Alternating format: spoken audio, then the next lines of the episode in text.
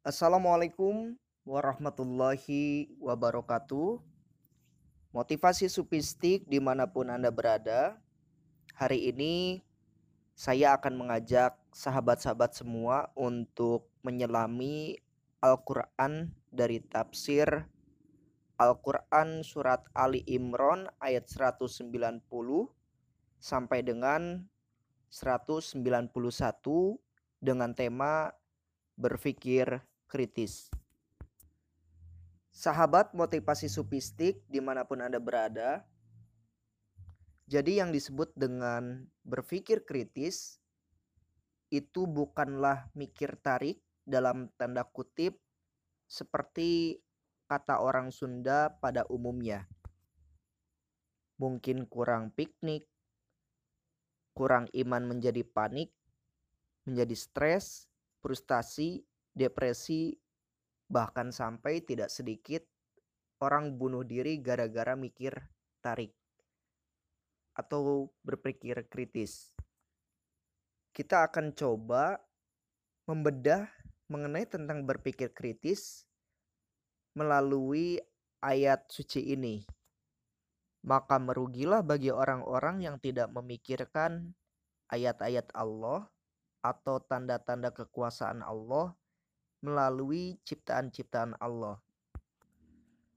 Ada baiknya sahabat motivasi supistik untuk membuka Al-Quran terjemah perkata agar memudahkan kita untuk merangkum menulis hal-hal yang penting dan perlu sehingga bisa menjadi refleksi diri atau menggugah diri agar terus termotivasi berlomba-lomba dalam kebaikan, terkhusus menuntut ilmu, sehingga terupgrade dan tercerahkan wawasan-wawasan kita.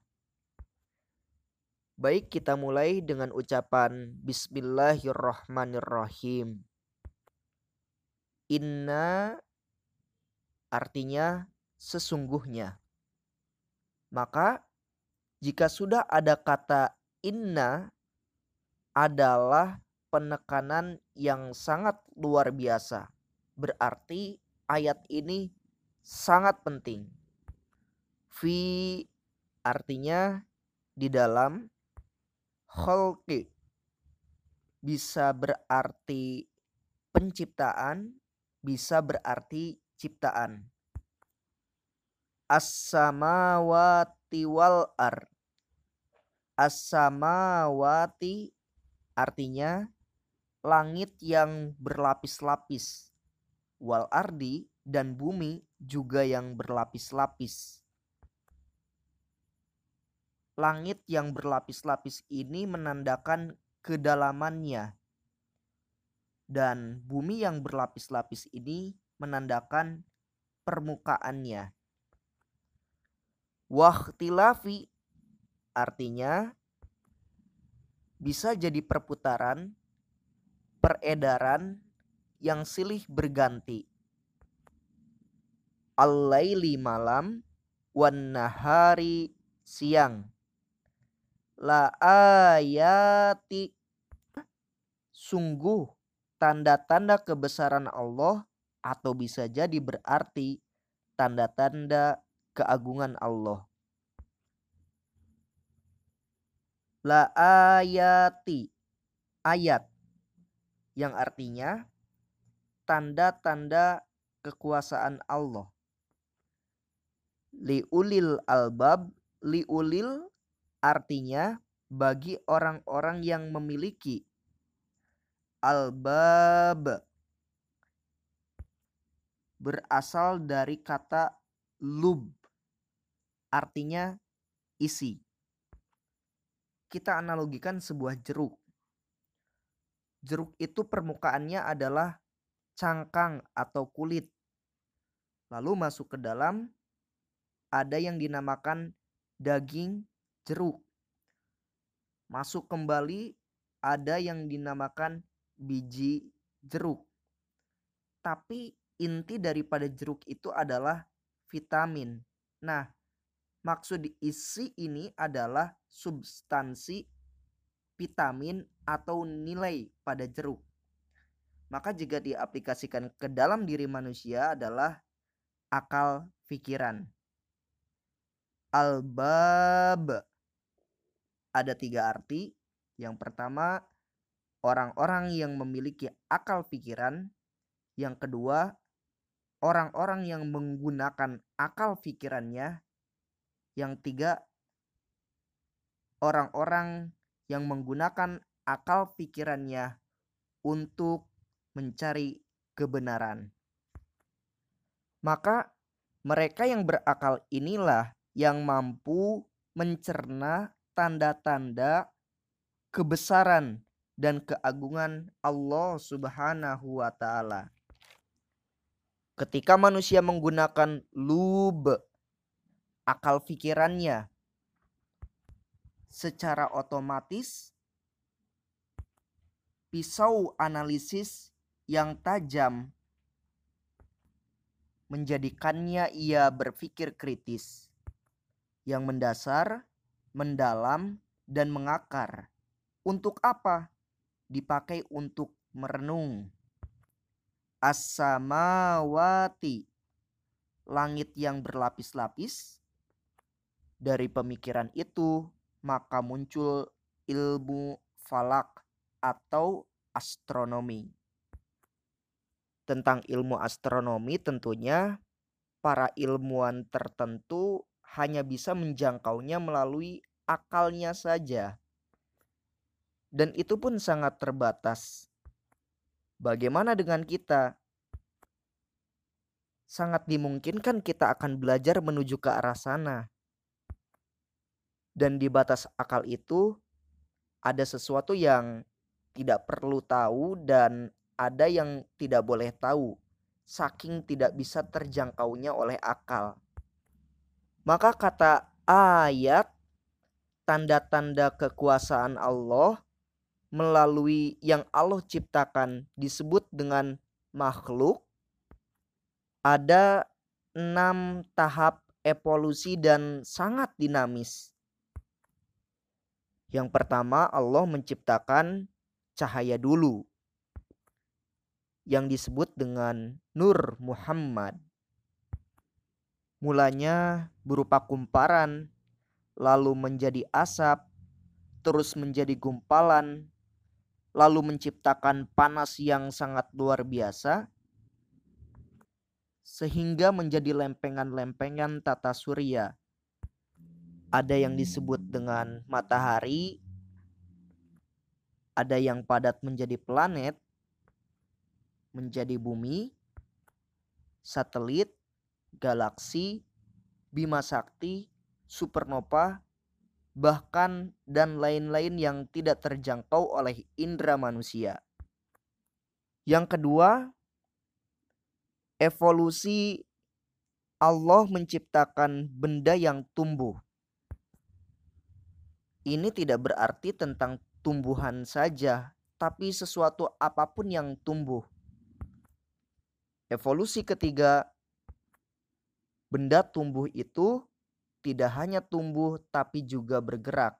Ini sifatnya nabati dan hewani.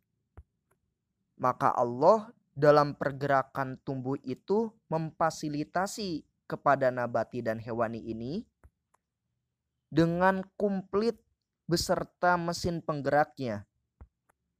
Difasilitasi di dalamnya ada darah, ada daging, urat, saraf, bahkan otak, dan seterusnya. Revolusi yang keempat tidak hanya bergerak dan difasilitasi penggerak, maka Allah ciptakan akal ini hanya diperuntukkan untuk manusia. Jadi sebetulnya di dalam ilmu mantik al-insanul hayawanun natik. Manusia itu adalah binatang ditambah dengan akal. Artinya binatang yang berakal. Manusia adalah binatang yang berakal. Nah, di evolusi keempat ini manusia itu terkadang ada jahilnya, muncul sifat sombongnya. Manusia merasa paling utama dan paling hebat. Sampai ia bikin hak asasi manusia dan demokrasi. Ya, setahu saya yang punya hak itu di alam semesta ini bukan manusia, tapi Allah. Manusia itu nggak punya apa-apa, semuanya titipan. Contoh, manusia nggak tahu, kencing aja nggak tahu jadwal, bahkan uban pun nggak tahu kapan putihnya. Dia nggak tahu jadwal ia mati. Bahkan berjodoh dengan siapa pun, ia tidak pernah tahu. Banyak cerita di luar sana, orang yang berhubungan bertahun-tahun ternyata nikahnya sama temannya karena lebih berani. Karena itulah manusia sebenarnya tidak boleh mengatakan tahu segalanya dan paling hebat. Maka evolusi yang kelima, manusia itu tidak hidup begitu saja. Ternyata terpandu oleh wahyu. Ini munculnya agama di dalam kehidupan manusia. Sejarah agama atau keimanan menurut ilmu antropologi dibagi menjadi tiga. Yang pertama, zaman berburu. Ketika manusia menghadapi singa, ternyata singa dianggap buas. Karena dianggap buas, awalnya manusia mempunyai satu kesadaran untuk melawan atau bahkan membunuh. Ternyata kebuasan itu justru manusia berpikir banyak yang terbunuh itu bagaimana cara menaklukkan raja hutan itu. Sampai manusia berpikir, oh penguasa alam ini bukanlah singa atau hewan-hewan yang besar. Yang kedua, zaman petualang. Di dalam naluri manusia ada sifat petualang. Saat itu manusia melihat bangunan-bangunan yang tinggi, tapi bukan gedung seperti sekarang. Maksudnya adalah gunung. Manusia berpikir bahwa inilah yang maha kuasa, gunung yang tinggi itu. Ternyata ketika sudah pada musimnya, gunung itu meletus retak, bahkan terlihat ketidakberdayaannya, sehingga manusia menyimpulkan ini bukan Tuhan. Yang terakhir, zaman keimanan, di mana manusia berpikir bahwa hewan buas, gunung, bintang, alam semesta ini sampai puncak akal itu mengatakan, mengikrarkan di dalam hatinya pasti ada yang merajai alam semesta ini, yang mempunyai skenario alam semesta ini, bahkan mengatur sedemikian detil makhluk selain daripada manusia. Pasti ada yang maha. Turunlah wahyu melalui risalah Rasul sampai dakwah dan didapatkan hari ini di hadapan kita maka itulah yang disebut dengan agama. Agama adalah sesuatu hal yang nantinya akan kembali kepada Allah. Dengan keimanan yang kuat melalui Islam menuju ke arah selamat. Sekarang tinggal pertanyaannya, apakah kita sering berikrar di dalam hati kita menghambakan diri kepada Allah Subhanahu wa taala atau seringnya kita menghambakan diri kepada makhluk. Seakan-akan ada Tuhan jabatan, Tuhan kekuasaan, Tuhan popularitas, trending topik, bahkan Tuhan like and subscribe. Saya ingin bertanya, selama kehidupan ini paling banyak kita menuruti apa mau kita atau apa menu, apa maunya Allah? Faktanya di antara kita jadi jangan-jangan lebih banyak ngatur-ngatur Allah.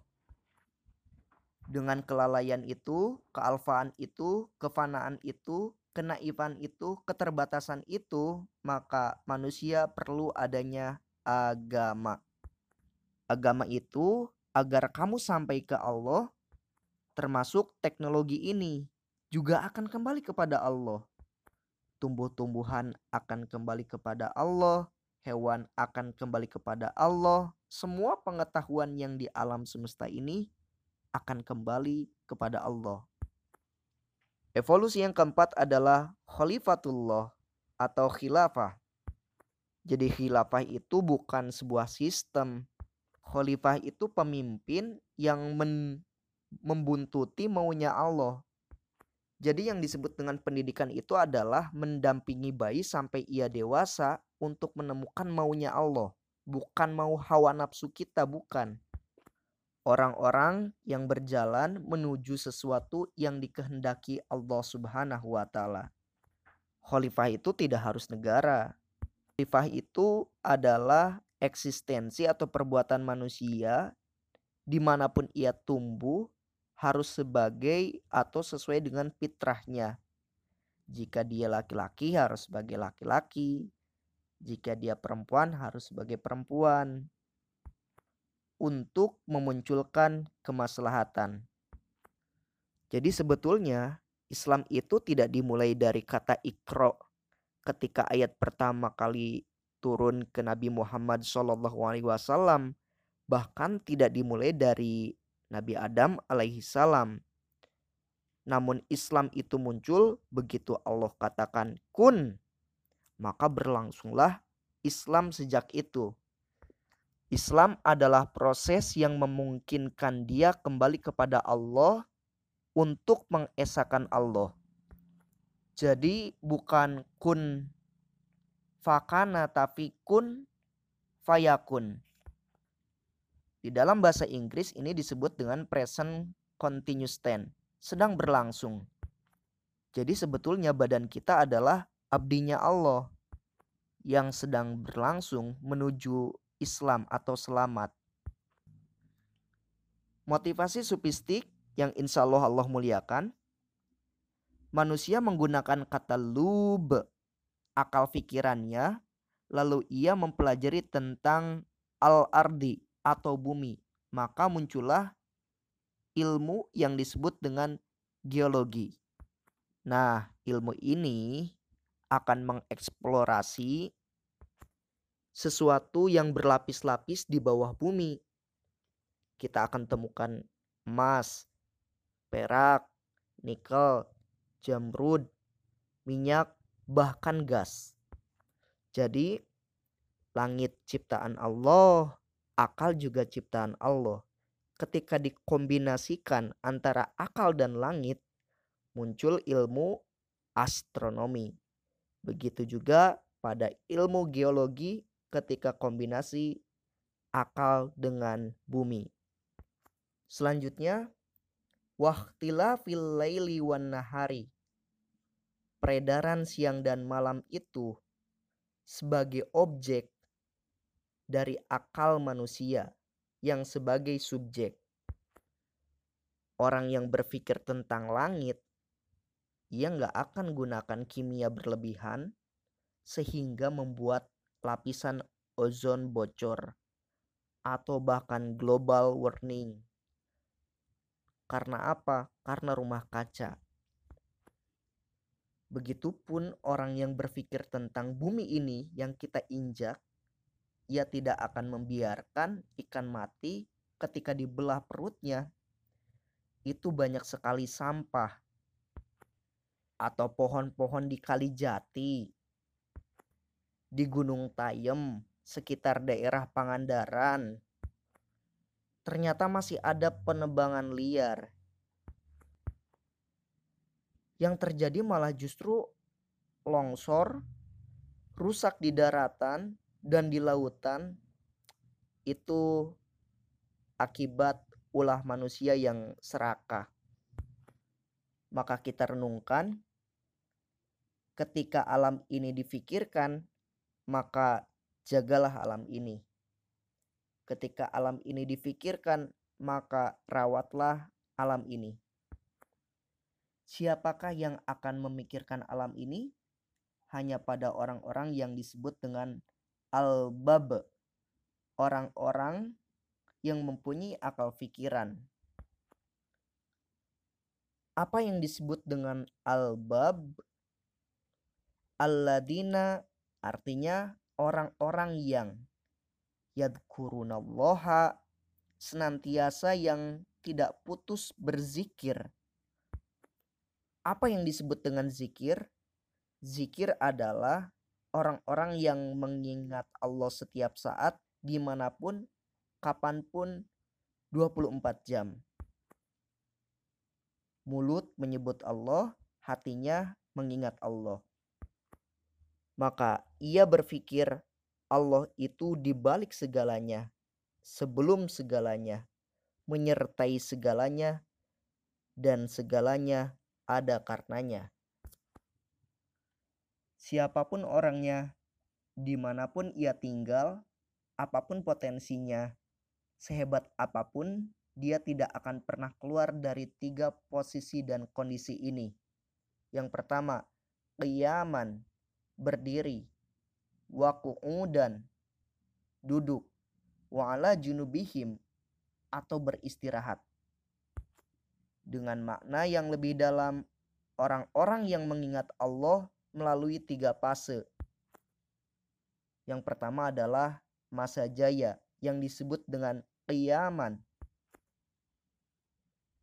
Saat masih sehat, saat masih punya jabatan, punya kekuasaan, punya kedudukan, punya derajat.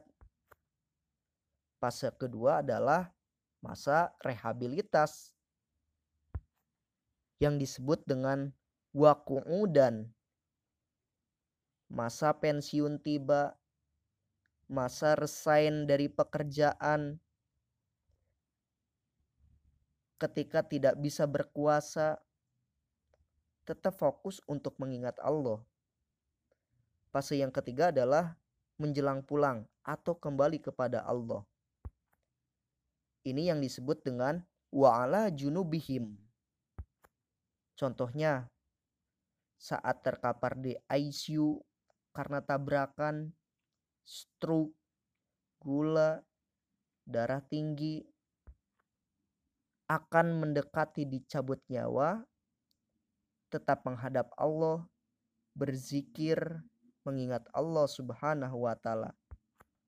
Maka di dalam tiga fase itu, yang diharapkan bagi siapa pun yang merasa dirinya iman kepada Allah adalah istiqomah. Wa yatafakkarun Siapa yang istiqomah adalah mereka yang berzikir,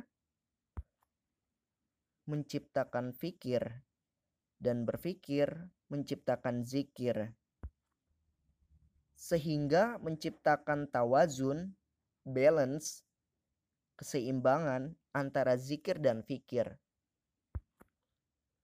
Jadi nggak berat sebelah. Banyak orang yang akalnya memang cerdas, intelektualnya memang cerdas, tapi hatinya hampa. Tidak ada Allah di dalam hatinya. Berakhir dengan kurang iman, panik, stres, frustasi, depresi, bunuh diri gara-gara popularitas bunuh diri, gara-gara main game bunuh diri, gara-gara TikTok syndrome bunuh diri, gara-gara putus cinta bunuh diri, terlilit hutang bunuh diri, terkena bencana bunuh diri. Itulah ciri-ciri hati yang hampa yang tidak pernah menyertakan Allah di dalam hatinya. Maka cerdas secara intelektual saja tidak cukup harus ditunjang dengan cerdas secara spiritual atau ruhani. Sehingga di dalam hati menciptakan ketenangan batin. Ketika intelektual ditambah spiritual dan kamu merenung mengenai tentang tanda-tanda kekuasaan Allah melalui ciptaan Allah ini yang ada di hadapan kamu di muka bumi ini di planet ini, di alam semesta ini, khalqis sama wati wal ar, penciptaan langit dan bumi, kamu merasakan bahwa ada Al-Quran yang hidup, menyertai kamu. Ketika kamu mendalami Al-Quran, Al-Quran seperti permata ketika digali, maka kamu akan temukan sisi-sisi lain. Diingatkan kembali, digali lagi, dan terbuka terus ilmu dan pengetahuan. Rabbana ma khalaqta hada batila. Tidak ada yang engkau ciptakan ini sia-sia tidak ada yang Allah ciptakan di muka bumi ini tidak ada yang sia-sia. Pasti ada maksud tersembunyi di balik peristiwa. Ketika lihat bintang-bintang di langit, banyak sekali. Berapa banyak yang bisa kita lihat? Secara penelitian, mata kita hanya bisa menjangkau dengan mata telanjang itu kurang lebih 6000 bintang. Dan kita meyakini pasti bahwa bintang-bintang itu itu di luar daripada miliaran. Dan di akal kita akan berkesimpulan ini nggak mungkin kalau buatan makhluk atau buatan manusia. Pasti ini buatan Allah. Masya Allah. Mari kita perhatikan langit dan bumi itu bisa tegak tanpa adanya tiang dan tidak runtuh. Ini siapa yang menopang? Ini siapa yang membuat tegak ini? Tentunya bukan makhluk. Yang membuat tegak ini pasti Allah Subhanahu wa taala. Masya Allah. Ini yang sering keliru di dalam akal manusia. Kita sering bilang ketika trik matahari bilang, "Ah, panas." Seakan-akan dengan adanya trik matahari kita tersiksa. Coba sekarang manusia satu minggu saja tidak diberi matahari. Apa yang terjadi? Berarti matahari ini sangatlah bermanfaat untuk kita. Itu sudah Allah siapkan untuk kita dengan segala bentuk manfaatnya dari matahari saja. Air makan tanpa air atau pilih minum air tanpa makan. Ternyata ketika kita makan terus tanpa air, wah, itu akan berakhir pada kematian. Maka air menjadi sumber utama bagi manusia. Allah ciptakan air untuk manusia. Robbana ma khalaqta hada batila. Tidak ada yang sia-sia. Allah itu maha insinyur. Dan ide-idenya Allah ini sangat luar biasa. Contoh lagi, bayi tidak punya inisiatif keluar dengan cara tiba-tiba dari perut ibu. Bahkan sebetulnya ia janin bahkan sperma. Lalu ada yang ditakdirkan kelamin laki-laki dan perempuan. Kok pas di alam kandungan kamu gak mesen atau nawar gitu pingin jadi laki-laki dan perempuan Allah jadikan itu ajaib saja ada yang jadi laki-laki ada yang jadi perempuan. Siapa yang nyuruh kamu nangis ketika pas lahir? Ada nggak? Ini kan ajaib sekali. Terus kamu punya tangan kan? Punya jari-jari pula. Dan jari-jari yang kamu punya itu hanya bisa dilipat ke dalam, itu nggak bisa dilipat keluar.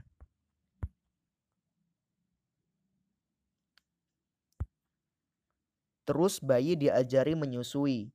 Pertanyaannya, siapa yang mengajari bayi menyusui? Lalu kotoran. Kamu punya kotoran kan? Ada yang warna kuning, coklat, atau bahkan oranye. Ya memang kelihatannya jijik, tapi kalau nggak bisa ee, itu harus dioperasi. Berarti kotoran itu punya maksud tersendiri dan kotoran itu pasti positif. Robbana ma tahada batilang. Tidak ada yang Allah ciptakan itu dengan sia-sia. Pasti ada maksudnya dan pasti ada hikmahnya. Motivasi supistik di mana pun Anda berada, mereka yang seimbang spiritual dan intelektualnya maka dia akan mendapatkan tiga hal di dalam ayat ini. Yang pertama, hada batila.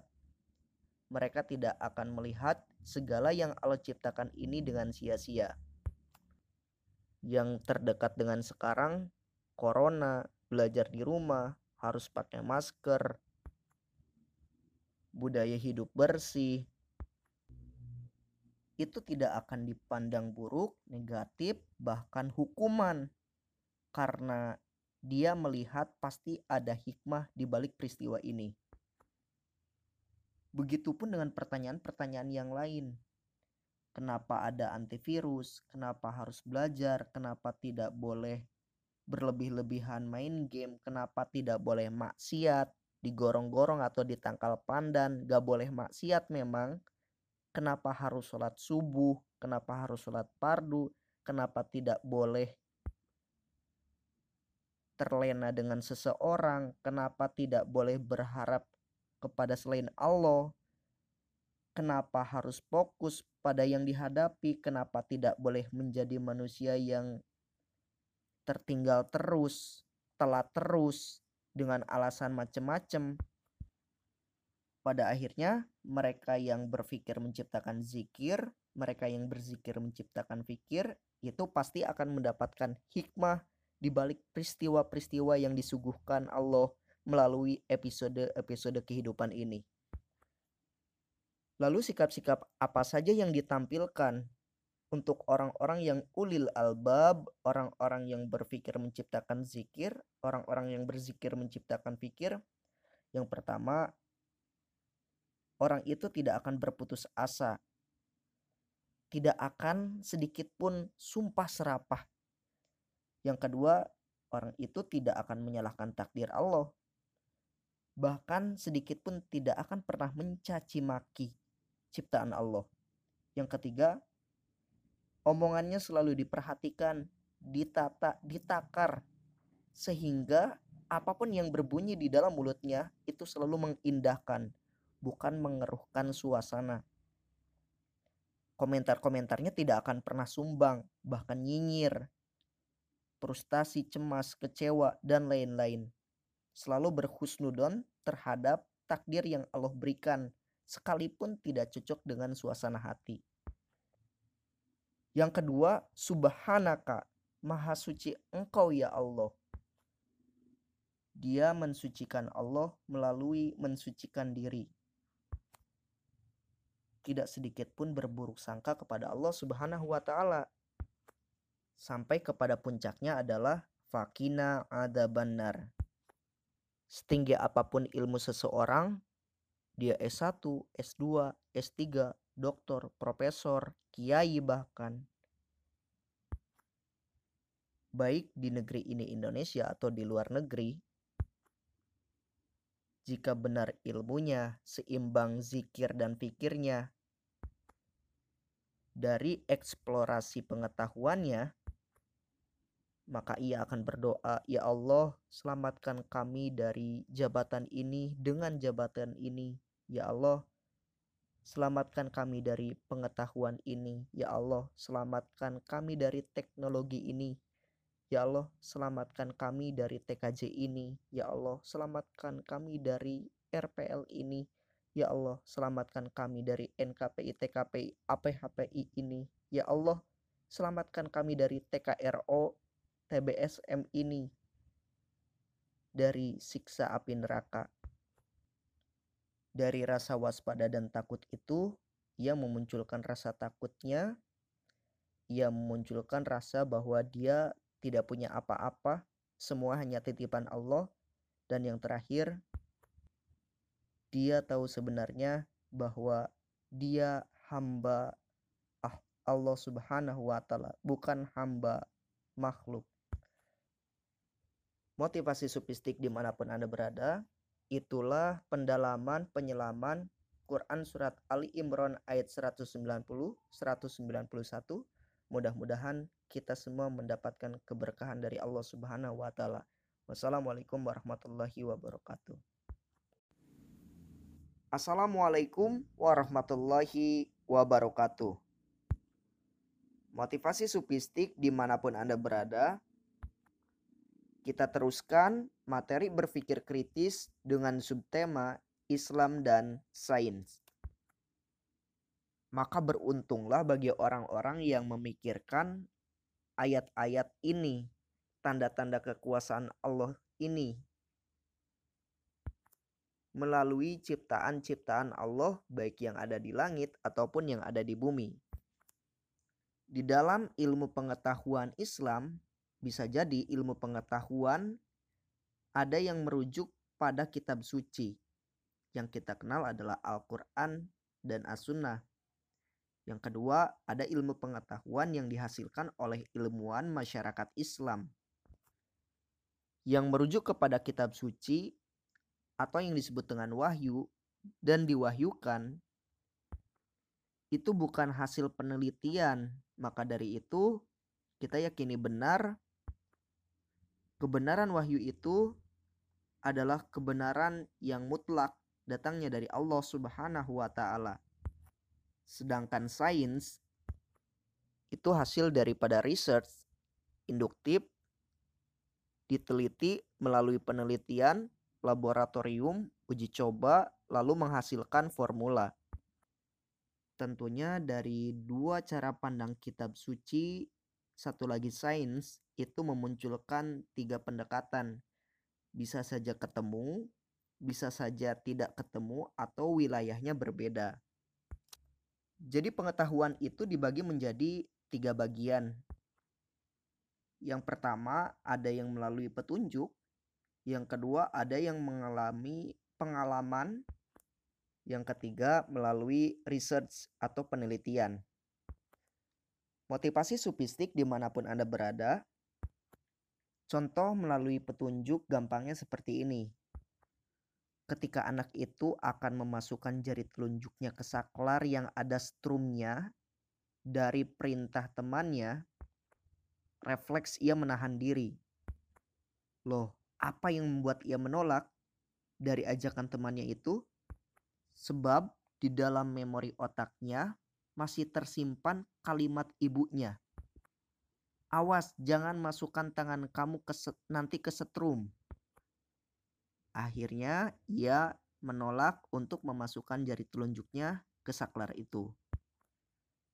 Ia tidak membuktikan kesetrum, tapi ia meyakini petunjuk dari ibunya. Yang kedua, melalui pengalaman atau explore. Masih tetap dengan anak itu yang ingin memasukkan jari telunjuknya ke saklar. Saking mungkin bandel, akhirnya punya rasa penasaran apa benar kalau jari telunjuk dimasukkan ke dalam saklar ternyata nyetrum. Akhirnya ia nekat dan memasukkan jari telunjuknya ke saklar itu. Dan yang terjadi nyetrum. Sehingga menjadikan pengetahuan bagi dia ketika sesuatu yang dimasukkan ke dalam saklar salah satu daripada tubuhnya akibatnya adalah nyetrum atau pengalaman ini terjadi berabad-abad dari mulut ke mulut, bahkan dirasakan saat itu. Jika mendung, biasanya turun hujan. Tapi yang ketiga adalah melalui pendekatan sains. Artinya memerlukan penjelasan ilmiah. Contohnya masih tetap anak itu. Ketika anak itu kuliah, ia melihat dosen menjelaskan bagaimana langit mendung dan turun hujan.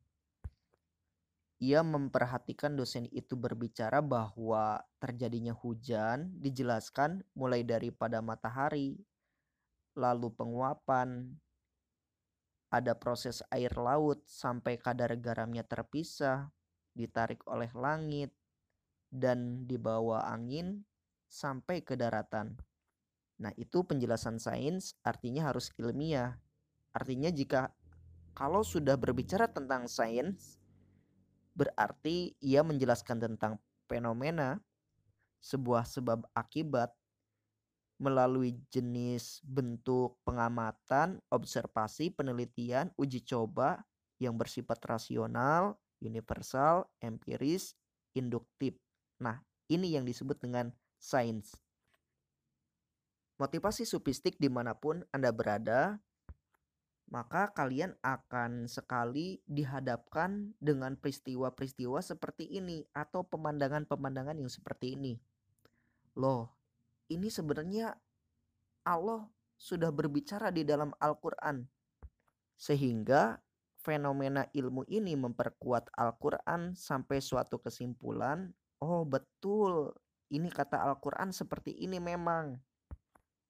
Ketika Anda baca Al-Quran, Anda ahli pertanian dengan ayat-ayat pertanian, karena ilmu pertanian Anda, lalu Anda memunculkan suatu kesadaran di akal. Ah, ini betul ini, ini maksudnya seperti ini, seperti yang berada di dalam Al-Quran. Ketika Anda dokter, lalu membaca ayat dan proses tentang penciptaan janin, termasuk dengan perkembangan manusia, Anda akan bisa menjelaskan ayat itu lebih empiris, lebih ilmiah dibandingkan Ustadz Kiai yang hafal Al-Quran tapi tidak belajar ilmu kedokteran. Terbukti bahwa abad pertengahan umat Islam melahirkan karya-karya ilmiah karena dorongan Al-Quran. Makanya Al-Qurannya jangan biar dibiarkan berdebu, dibaca, didalami, dan diselami. Jadi ikro bisa dipahami, research, telitiklah alam semesta ini. Bismillahirrahmanirrahim dikholak bahwa Allah yang menciptakan alam semesta ini. Nah itulah Islam dan sains yang bisa saya jelaskan. Mudah-mudahan bisa dilengkapi oleh referensi yang lain. Assalamualaikum warahmatullahi wabarakatuh. Assalamualaikum warahmatullahi wabarakatuh. Motivasi supistik di mana pun Anda berada. Masih materi tentang berpikir kritis, sub, bagaimana posisi sains dan Islam Sahabat motivasi supistik di mana pun Anda berada, agama bukan penghalang sains, tapi justru agama menyelesaikan problematika sains. Begitu juga dengan sains, bukan penghalang agama, justru mendukung kebenaran dari wahyu. Al-Quranul Karim. Bagaimana sih letak kedudukan sains dan Islam? Mari kita lihat. Sejatinya agama harus berkontribusi untuk mengajak umat untuk bersabar dan membangun argumen yang mendukung bahwa sains ini penting dan tidak membahayakan. Justru perlu dikembangkan. Agama harus perlahan masuk ke wilayah psikologis setiap orang agar jangan dibiasakan khawatir berlebihan, tabu terhadap hal yang baru. Karena kekhawatiran akan memantik penyakit terkhusus penyakit hati. Kebaruan harus disikapi dengan berusaha agar supaya tenang, dipelajari bahkan menjadi obat penetral jiwa karena itu bagian daripada asifa di dalam diri kita. Ya, bukan berarti dampak daripada sains itu tidak ada dampak negatifnya. Tetap kita harus waspada, tapi dengan cara tenang itu, itu adalah hal yang utama. Artinya jika ada sesuatu teknologi yang baru itu nggak usah riwe. Atau gampang sekali untuk menyebutkan kata kafir. Sampai sulit untuk menjaga keseimbangan, bersikap berlebihan, menghakimi atau memponis orang lain yang menciptakan teknologi itu. Maka agama hadir pada aspek akhlak karena memang Rasulullah Shallallahu Alaihi Wasallam itu ditugaskan untuk menyempurnakan akhlak. Jadi bagaimana cara mengobatinya, bagaimana cara mencegahnya jika kalau sekarang dihadapkan dengan corona ya, itu agama tidak harus ikut campur, itu urusannya urusan sains. Justru agama mendorong sains agar tetap berkembang, namun juga mempagari sains tidak boleh sombong, tidak boleh angkuh dengan karakter-karakter kezoliman. Jadi agama itu lebih kepada iman yang bersifat universal tentang segala hal dan diajarkannya tidak harus berbasis rasional atau masuk akal agama urusan hati, sains itu urusan pembuktian. Ya, pembuktian indera manusia. Begitu juga dengan sains, itu juga sains gak boleh over. Ingin masuk ke ranah agama, sehingga kalau dia makan obat itu nggak harus berdoa. Nah, sains gak boleh kayak gitu. Bagaimanapun, semua hukum alam ini, ini di bawah kekuasaan Allah.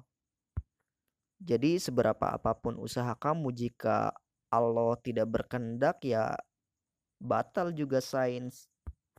Orang sains jangan bilang percuma berdoa, begitupun orang agama juga jangan bilang percuma minum obat. Artinya sains yang agamis outputnya akhlak. Menjaga kode etik. Dan agamis yang sains outputnya adalah memunculkan kebenaran yang relatif. Yang hipotesis. Dan meyakini yang tunggal ini hanya Allah subhanahu wa ta'ala. Diaplikasikan ke dalam jurusan kamu masing-masing. Kamu yang jurusan TKJRPL jangan over karena gara-gara kamu udah bisa pemrograman. Yang penting pinter pemrograman. Yang penting pinter turbo pascal yang penting pinter desain grafis. Yang terpenting pinter bikin aplikasi. Yang terpenting bisa menaklukkan game-game dan lain-lain atau bisa memasang jaringan sehingga kamu tidak melibatkan Allah dan menjadi sombong dan pintarmu menjadi istidroj di murka Allah.